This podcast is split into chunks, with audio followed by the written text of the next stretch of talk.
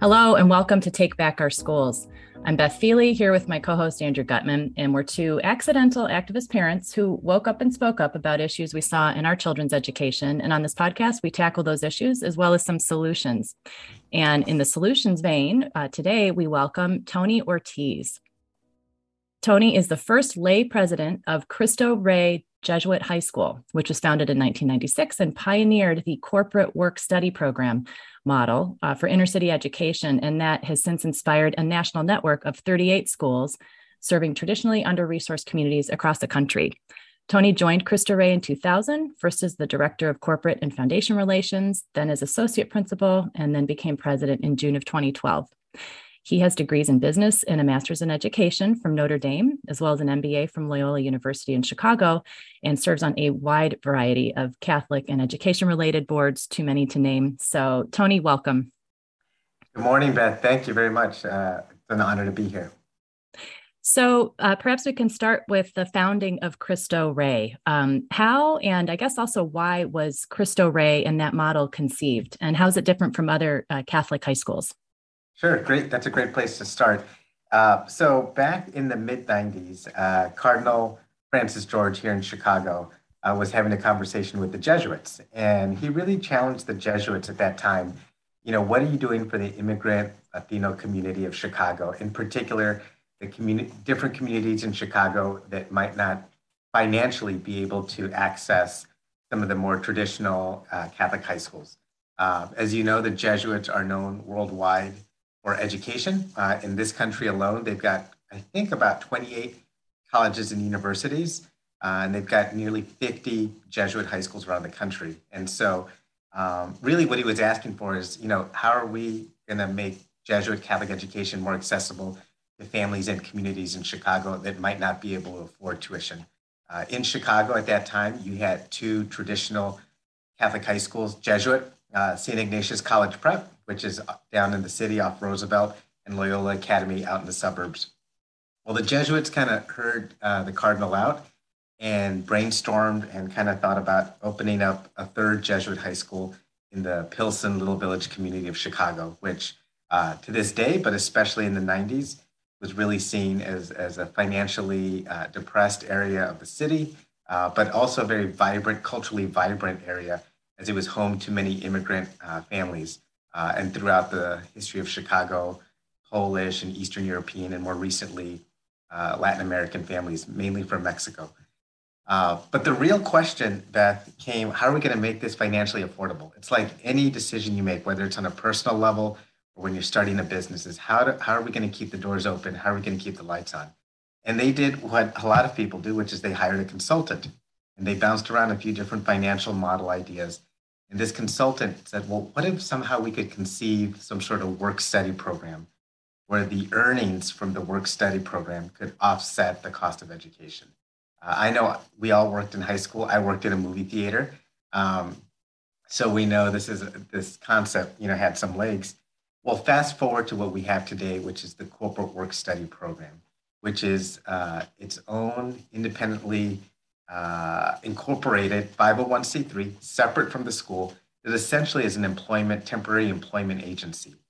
Uh, the corporate work study program goes out um, and knocks on doors of the business community in Chicago and really pitches two concepts job leasing and job sharing. The job leasing part is we'll go to a company and say, Will you outsource an entry level full time equivalent position to our students? And the job sharing part is four students will share that job. And so we can kind of get into the nuts and bolts uh, if you'd like uh, a little bit later. But uh, that's how it was conceived. And it was conceived as a way to make this education affordable uh, for low income families. Were there any other schools nationwide doing something like this? Or was this really a novel concept that that consulting firm kind of came up with?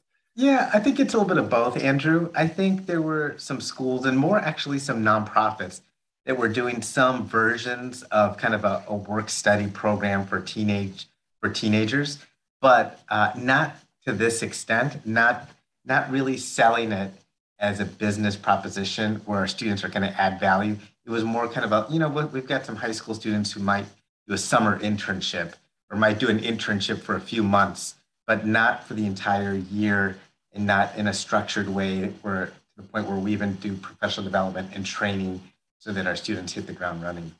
Got it. And what was the reaction like initially from prospective families, parents, and the kids? I mean, is this something that was very attractive to them? Where they're like, "What is this? Why am I working when I'm going to school? What's going on here?" Yeah, no, it's. Uh, I think there was doubt all over the place with good reason. Um, Father Foley, who's our founding president, uh, often tells the story that on the first day of work, uh, when the students went out, he hid under the desk. He's like, "This is all going to fail. Like, what are we doing?"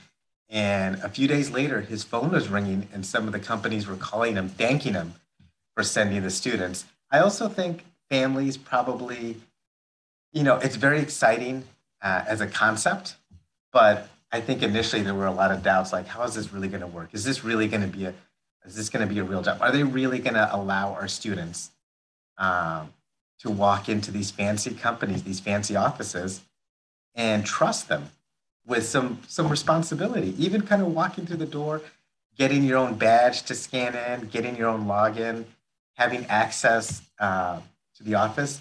That takes a lot of trust. And I, and I, I wasn't here in that first year, but I would imagine there was some doubt that uh, but luckily our students stepped up and, and proved the concept uh, what are some of the jobs that the that the students take and has that changed since the beginning of the program or has it remained kind of consistent in the in the type of, of work that they do yeah, great, great question, Beth. And that's a that's a question that we're answering in real time. That's evolving in real time. Um, you know, initially, so we work across various functional areas at a company. We'll work in finance and accounting, customer service, human resources, marketing, technology, legal. Uh, those are kind of the big, broad areas, functional areas where our students will work.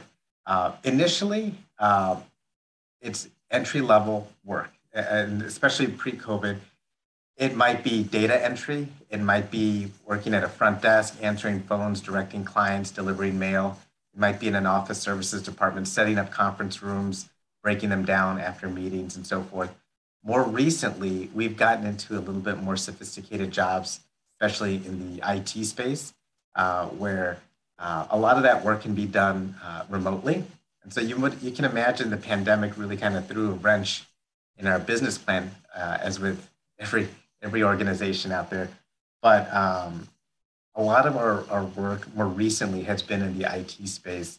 Uh, they'll even be doing some very kind of basic coding for some companies.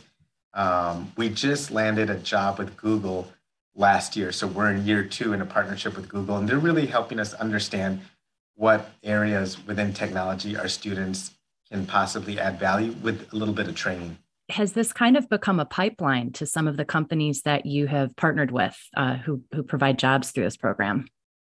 You know, when companies jump on our program, they do it for several reasons. Being a talent pipeline is one of those top reasons that they partner with us.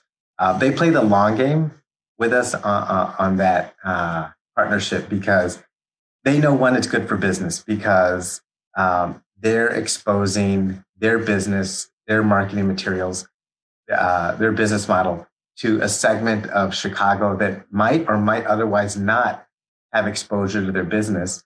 But uh, what we see is over 50% of our current job partners, and we've been around 27 years, but 50% of our current job partners have hired alumni full time post graduation. And so we've got, I've got this great story that I'll, I'll mention in a little bit, but of an alum who started at Aon as a sophomore uh, in the year 2000. So he's class of 2003.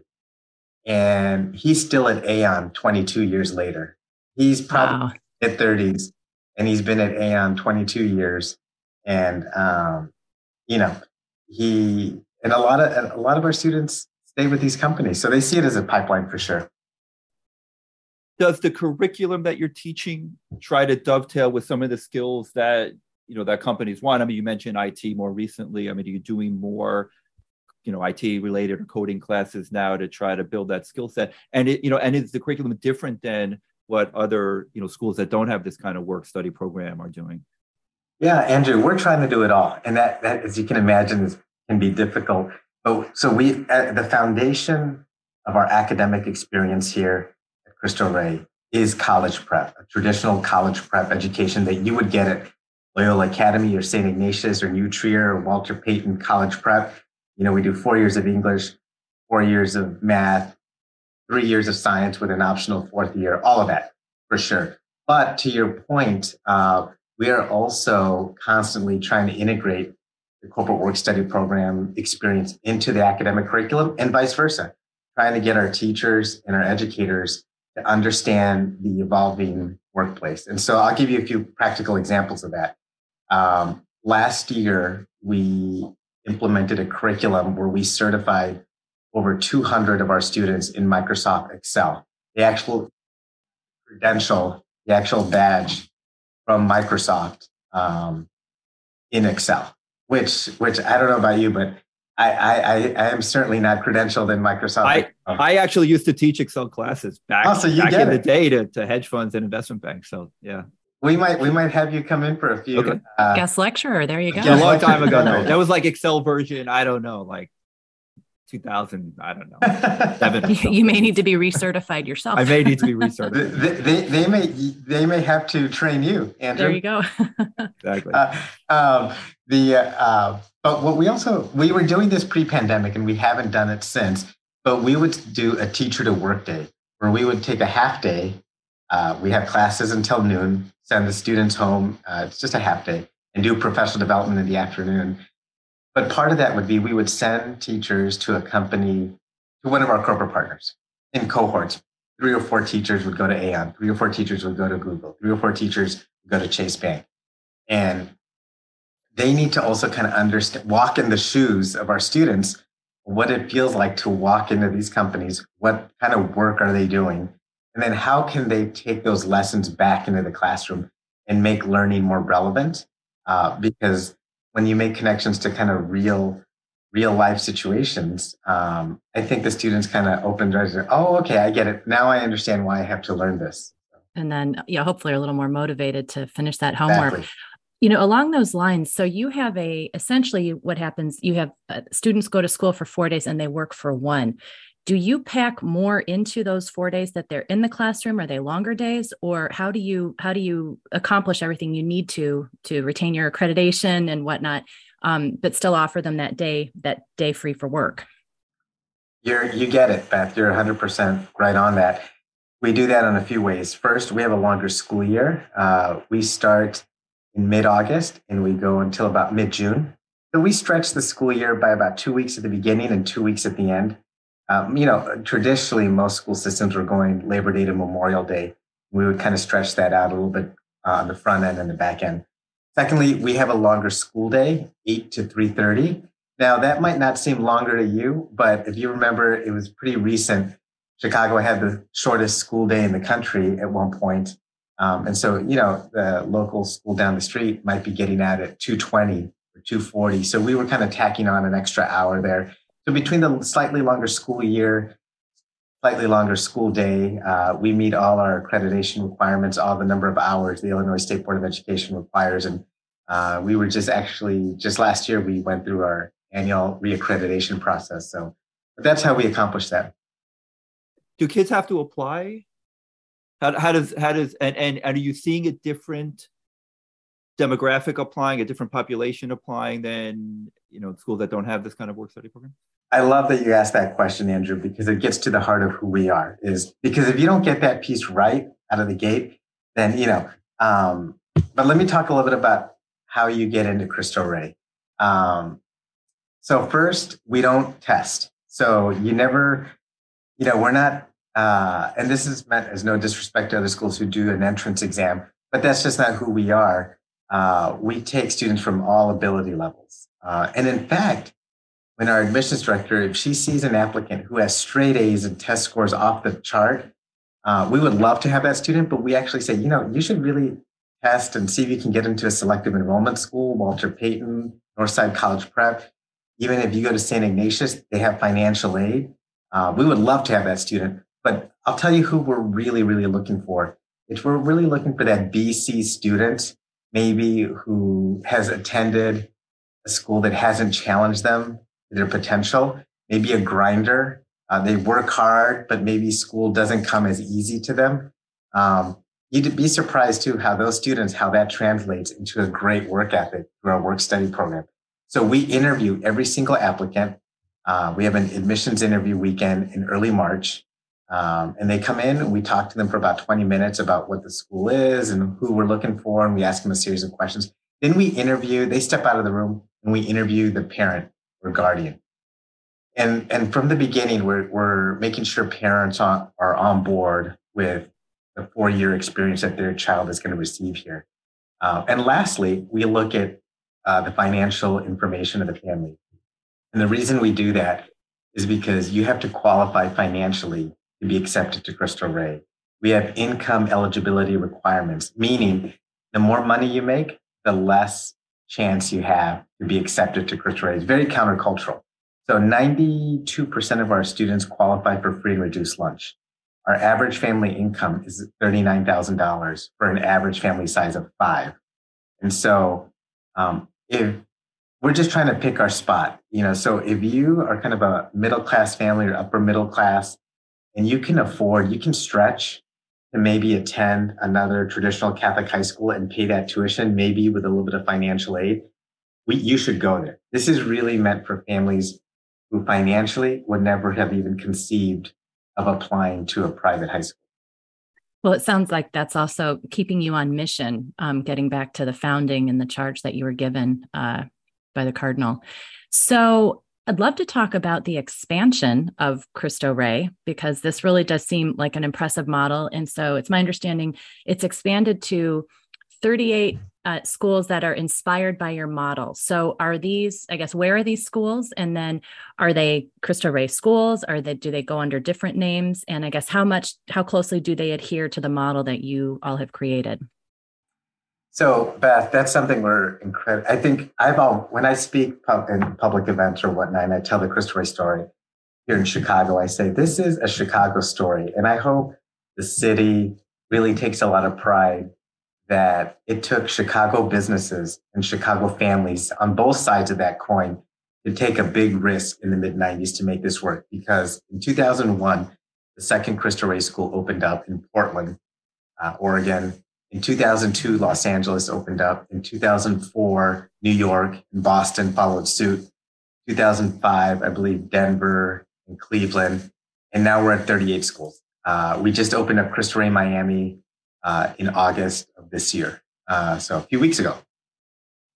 And uh, to answer your question, they're all Catholic high schools, but only about 12 of them are Jesuit high schools. So some of them are run by different religious orders, whether it be Sisters of Notre Dame, the Dominicans, the Franciscans, a handful are archdiocesan Catholic high schools. So they're all Catholic in faith, but different religious traditions. Does that, I'm sorry to interrupt, does that impact the education that's being taught? Is there, are there differences? You know, there are differences. I think you still get the quality both from an academic and from the work study program. But I think the faith piece, you're all you're still learning about the Catholic faith, but every religious order kind of has a different twist on it, right? And so, which I think adds to the richness nationally of the Cristo Rey model.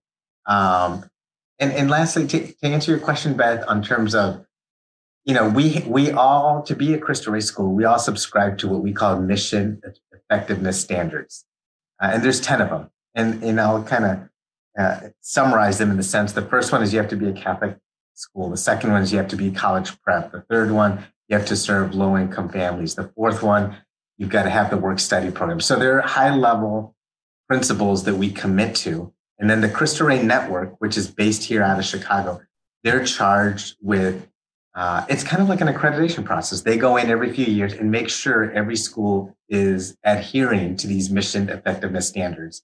And so they're all going to have very common looks and feels, but they're all kind of independently owned and operated nationally. That I was going to ask, like, how do you how do you ensure that the they are adhering to those quality standards?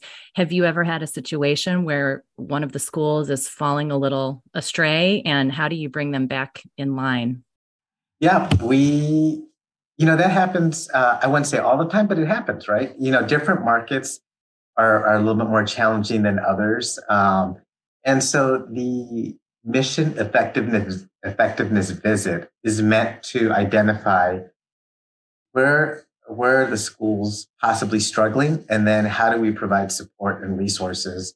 Whether perhaps there's a school that academically they're not on par with where they should be, or there's a school in the smaller market that they don't have enough corporate work study jobs to financially sustain the model, or there's another school in a different market that perhaps enrollment is lower than it should be. So with the scale and the scope of the model nationally, there's a lot of best practices that we can bring to help that school. And then teams are put together to go in and um, you know help that school address that gap. What about graduation rates? Like what happens after you get out of a Cristo Rey or Cristo Rey affiliated school? It's something we're really proud of, Beth, and we just got some recent data a few weeks ago. Um, so when you so I'll talk about Cristo Rey Pilsen specifically, our school. Um, so our six-year college graduation rate is about sixty-three percent, um, which you know we would it might sound somewhat low to you because you know we would all love to be at ninety percent or eighty percent, hundred percent. But when you look at the demographic we're serving, uh, low income, first gen students of color, Nationally, that averages between 11 and 15% of a six year graduation rate. So we're about four times. Is that low? It's la- that low. That, wow. That demographic. Nationally. First gen, low income, wow. it's of color. And that's remarkable what you're doing. We feel pretty good about it. Obviously, we're still pushing. We'd love to see that higher. You know, we're also saying, you know, college graduation is only one marker of success. It's a marker that we really emphasize. But at the end of the day, too, we feel really good about the students we're graduating are just good people with values. And if you get an associate's degree or you go into the trades, you know, you are going to be a great contributing member to your community and to your family. So, you know, college is a really important indicator, but we're just really proud of all our graduates that we're just graduating good people. We will be back with more right after this.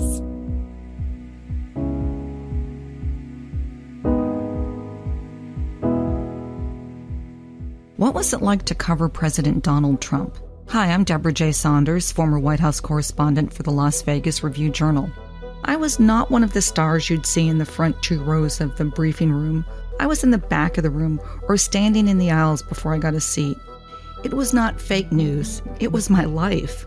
I get up in the morning and see what the most powerful man in the world wrote on Twitter overnight or blurted out during a call in to a morning news show, then try to make sense of it all. I should give a warning there is adult language, although not necessarily from the mouths of adults covering the Trump White House feels much better in the rearview mirror. This is Covering Trump, the story of my four years covering President Donald Trump's White House. Ricochet. Join the conversation.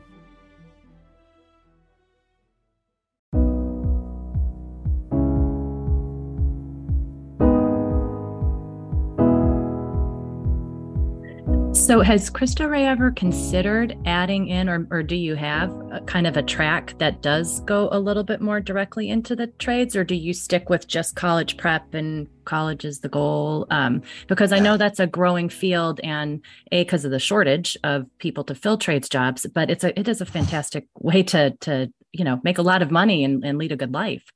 Absolutely. So we've we've talked about it. We haven't moved on it, but that that's that conversation surfaces pretty uh, pretty often. Um, I, you know, if you were to ask me, Beth, I would say we'll probably stick to our college prep emphasis. It's just kind of who the Jesuits are.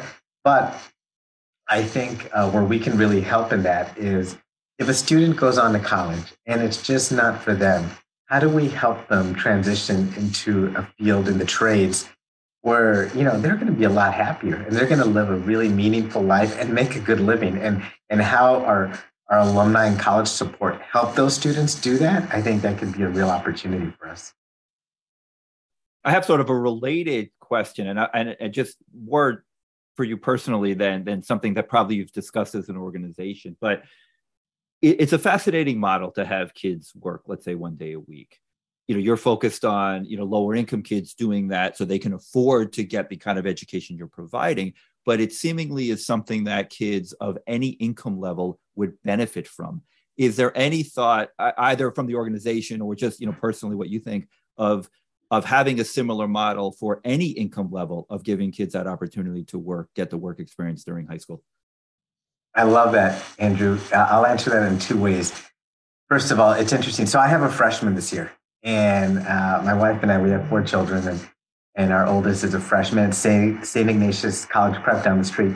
And she's there because she doesn't qualify financially to be accepted here at Cristo Rey. But I can't tell you, I've had board members before tell me, oh, I've got my kid at X, Y, or Z. I wish they could come to Cristo Rey because of that work program. And I know what that does for students, regardless of socioeconomic status. Um, so that, you know, we've identified that uh, from the onset. Secondly, think about this. If we do our job well, our alumni, 60, 70% of them will go on to college, will graduate from college, probably means they'll make a pretty good living. Even if they don't graduate from college, have a great foundation, still make a good living, as we talked about, going into the trades. That their children will more than likely be ineligible to be accepted to Cristo Rey because they they won't qualify for free and reduced lunch. They'll be above the poverty level.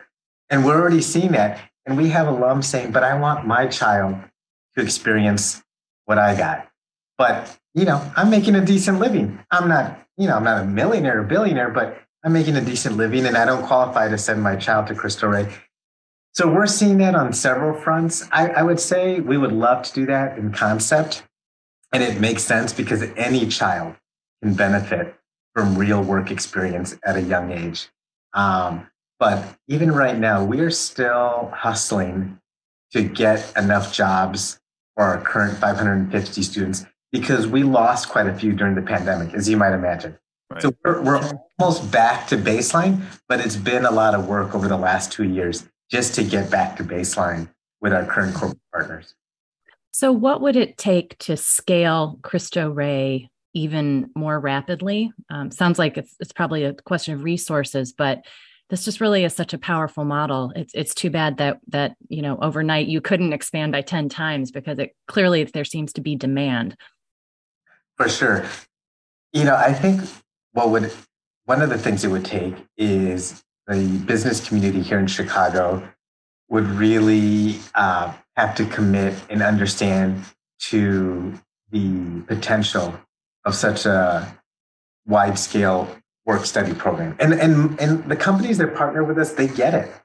They really get it. I think a lot of our companies right now in real time are still figuring out what the workplace looks like for them. You know, they're in two, three days a week. They're trying to figure out which teams are remote, which teams are in person. What does that look like? As, um, but what's also helped us get back is, as you know, there's a labor shortage. And our students, if we're training them, if we're giving the proper training, giving them the proper training, they we've had a few companies call us and say, we need help. You know, it doesn't have to be market analysis, but we need some arms and legs helping us with certain functions. Can we partner? We we we literally uh, we had well, I'll tell you, it was it was Boston Consulting Group.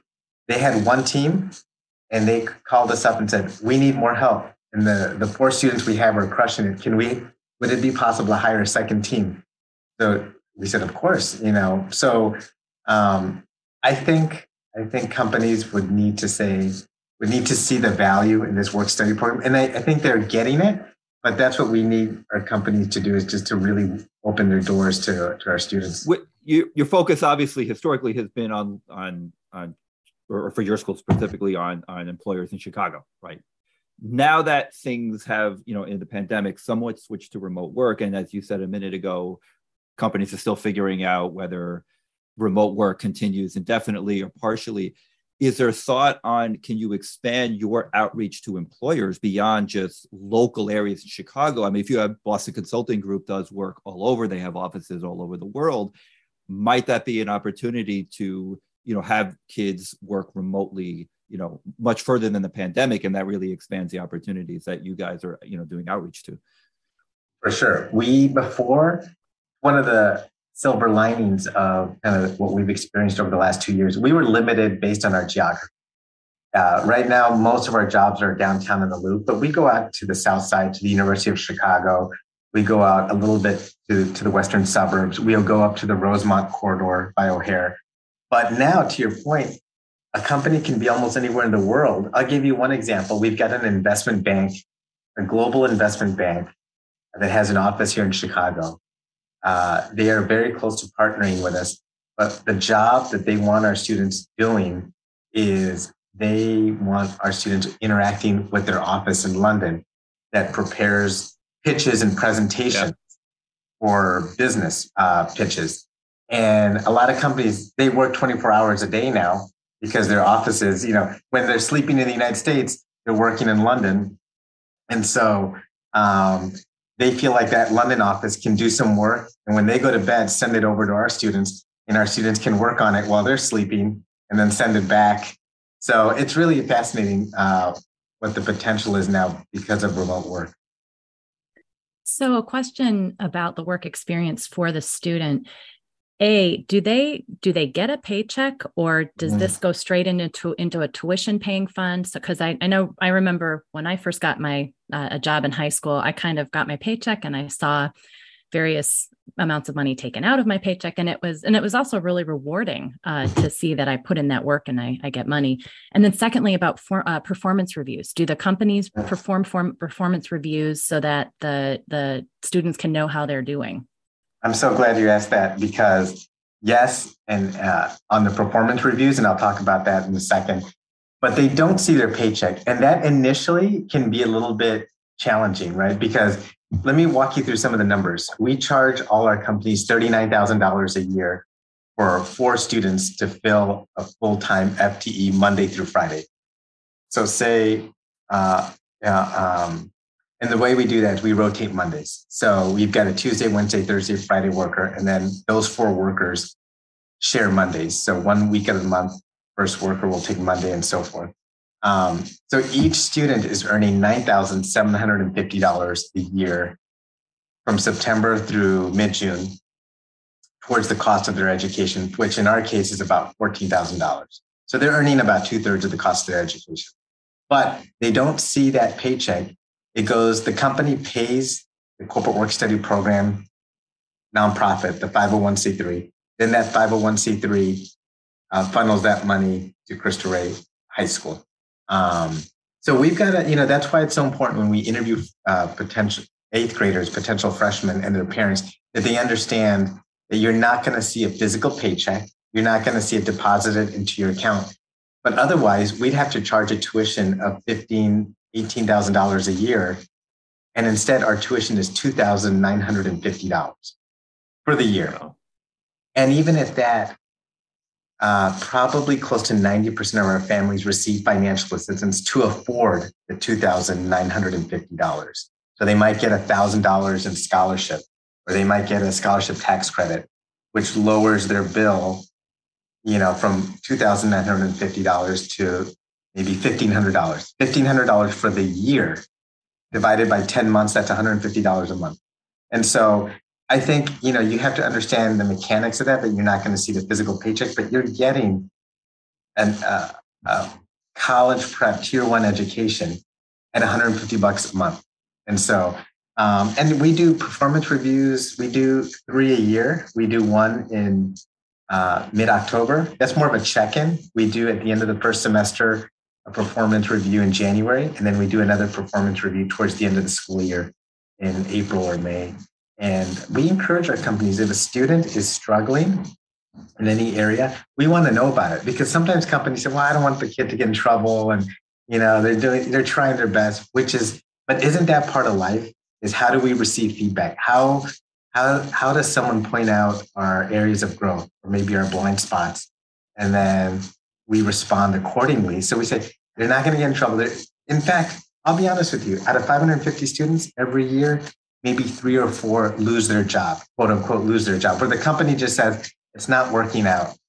We will bring that kid back. We, they don't lose their spot here at the school. We bring them back. We put them through a retraining program over eight weeks. Uh, and we place another student at that company. And I mean, I don't know about you, but some of my greatest lessons are when I, maybe I didn't, I failed at something. So we tell them, give us the feedback in the performance reviews. That is the only way the student's going to get better. I have sort of the opposite question, which do you have kids that come in and say, Hey, I love my job. I want to be doing this. I don't really like school. Why am I learning this? Can I work five days a week? I mean, do you, do you have those kids? All the time. Okay. Uh, uh, period. I mean, we get that feedback all the time from our recent graduates that they loved the work program. Honestly, sometimes more than school.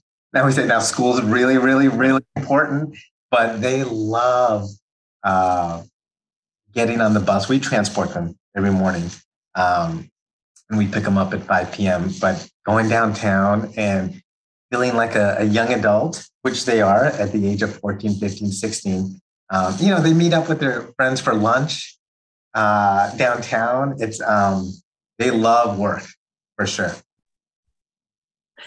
I, I love that they love work. I think that there are so many benefits from that satisfaction of learning how to do something, uh, you know, kind of getting paid for it or paying for your education. And so I just think that that has, it's kind of the gift that keeps on giving. And truthfully, I don't think enough kids these days have jobs in high school. I think that we have somewhat lost that. That was pretty normal when I was growing up, and at least where I'm at, it, it isn't. And I think that that is um, really something that you have incorporated into the model. And I I look forward to uh, hearing about hopeful expansion and kind of what's next for Cristo Rey because. Uh, it really does seem like a model that is not only working for the population that you are serving, uh, but that really could benefit um, probably pretty much any school, school district uh, in the nation. So, uh, Tony, thank you so much for coming on and sharing this really inspiring story of Cristo Rey. And uh, best wishes to you and the students. Beth and Andrew, I appreciate just the, the time just to share our story and our mission. Like we, uh, I always say, we, we have our corporate partners here at graduation every June. And many of them have been with their students since they were freshmen. Um, and so they've seen their student grow up over the course of the four years. And it's just a story that I think everyone wins. The students win, the families win, the corporate partners win. And so I just appreciate the opportunity to tell our story. Really appreciate the time. We could use more stories like them. Absolutely. Thank you. Thank you very much. Thanks so much. You all have a great day.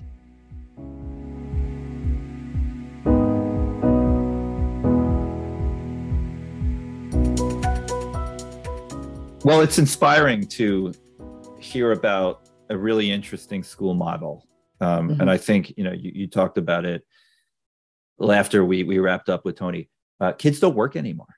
Yeah. All kids need to work. I mean, I don't know if all kids need to work, but, but I, I mean, it's terrific that they're doing this for low income families that couldn't otherwise afford the quality of education that they're, that they are getting here at, at Cristo Rey. But I mean, so many kids could benefit from this. Well, oh, absolutely. And, you know, I do think all kids should work in some capacity, whether that's at a business, whether that's doing chores around the house. But just, you know, I think that we have, you know, we talk about nationwide really that there seems to be an erosion of the work ethic. You see fewer people yeah. coming back into the workforce after COVID. And I do think that a lot of those values are formed when kids are young and perhaps better formed when they're young. And I love how Cristo Rey not only builds it in, so you have some of these benefits just from a character development um, and, and skills development, but it also helps pay for school. I mean, I just think it's a really innovative way to make sure that the school is financially sustainable and that it's available to these low income families that they serve um, I do love that that kind of good sort of irony where if they're if they go through Cristo Rey successfully, graduate and move on to a successful career, their kids can't go there. Right. So that seems to be something. It'd be great if they could fix fix that problem. What well, do why do you think, of, kids don't oh, work? Go ahead. Why do you think kids don't work anymore? Uh, I don't know, but I would say a lot of distractions. I think there's a real over overscheduled. Overscheduling. You think that's part of it? I mean, they've got sports. Has taken all, on you know, a new okay. Uh, uh, sports has taken on a new life um, in with our kids versus I think when we were in high school. And um, you know, I think some parents think that you know they'd rather have their kids kids focus on academics, get ahead, get ahead, get ahead, and and it takes up time. Uh, and so I, I think it's probably a combination of factors. But I, I do think that it is it's a benefit for for kids to understand that you know putting forth effort getting money you know and having a savings account and paying taxes and understanding um you know what just that relationship well if more of them saw that they had to pay taxes and lost money out of their paycheck maybe they would right. grow up and vote differently right possibly uh we rather yeah, than when I, everything is handed to them by their families or by the government, right? Yeah, Something no, like I mean, that. I know I we when I got my first paycheck, I I remember seeing. I thought, How old were you? what is what is that? How old? And uh, my first job where I received an actual pay stub was in high school. Okay. I worked at a food shop, and um, I really enjoyed it. And you do, you know, you learn a lot about customer service. I learned about food prep. Um, just in interacting people in a professional, you know, setting um, yeah. is different than you know with family and friends and and whatnot. So I well, kids are also. I mean, you learn how to talk to adults to some. I mean, there's the work mm-hmm. ethic aspect, and there's the you know the financial aspect of this being responsible. But there's also, I feel like kids don't have a lot of opportunities these days. They don't spend as much time with their families. They don't have dinners with their parents so much anymore. But it's you know it's also a way to to you know interact with with mm-hmm. adults. Right, and all sorts of people handle you know tricky situations and. Uh, no, I think there are huge benefits.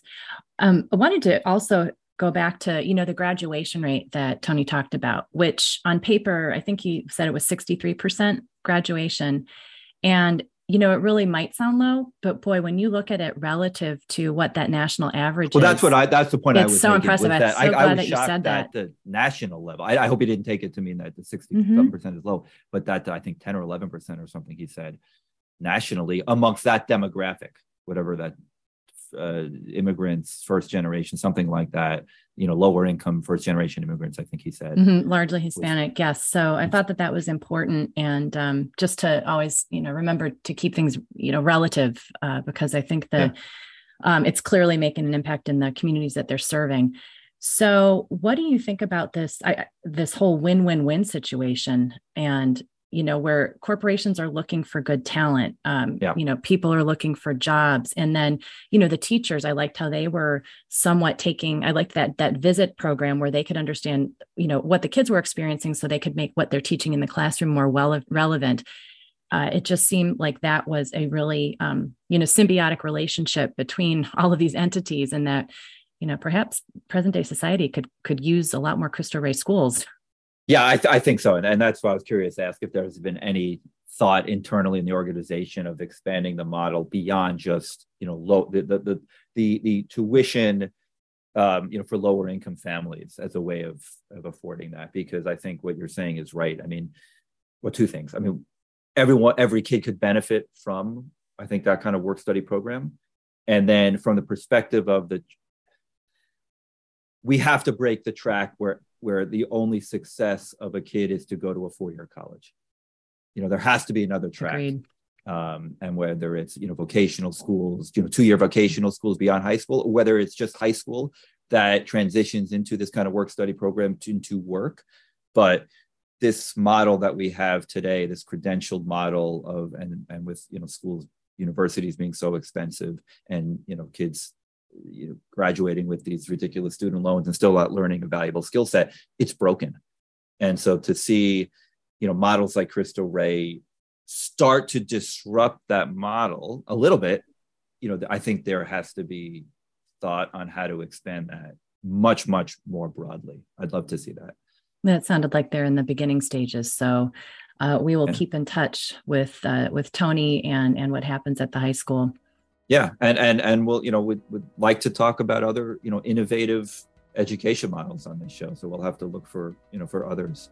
So on that note um, future guests that you know can talk about that would be terrific. Again this is a, an optimistic episode different than some of our more pessimistic episodes. So we hope all of you enjoyed that.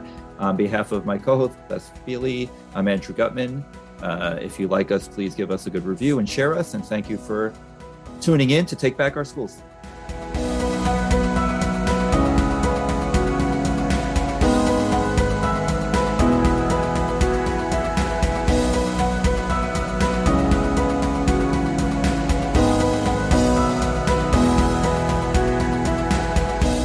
Ricochet.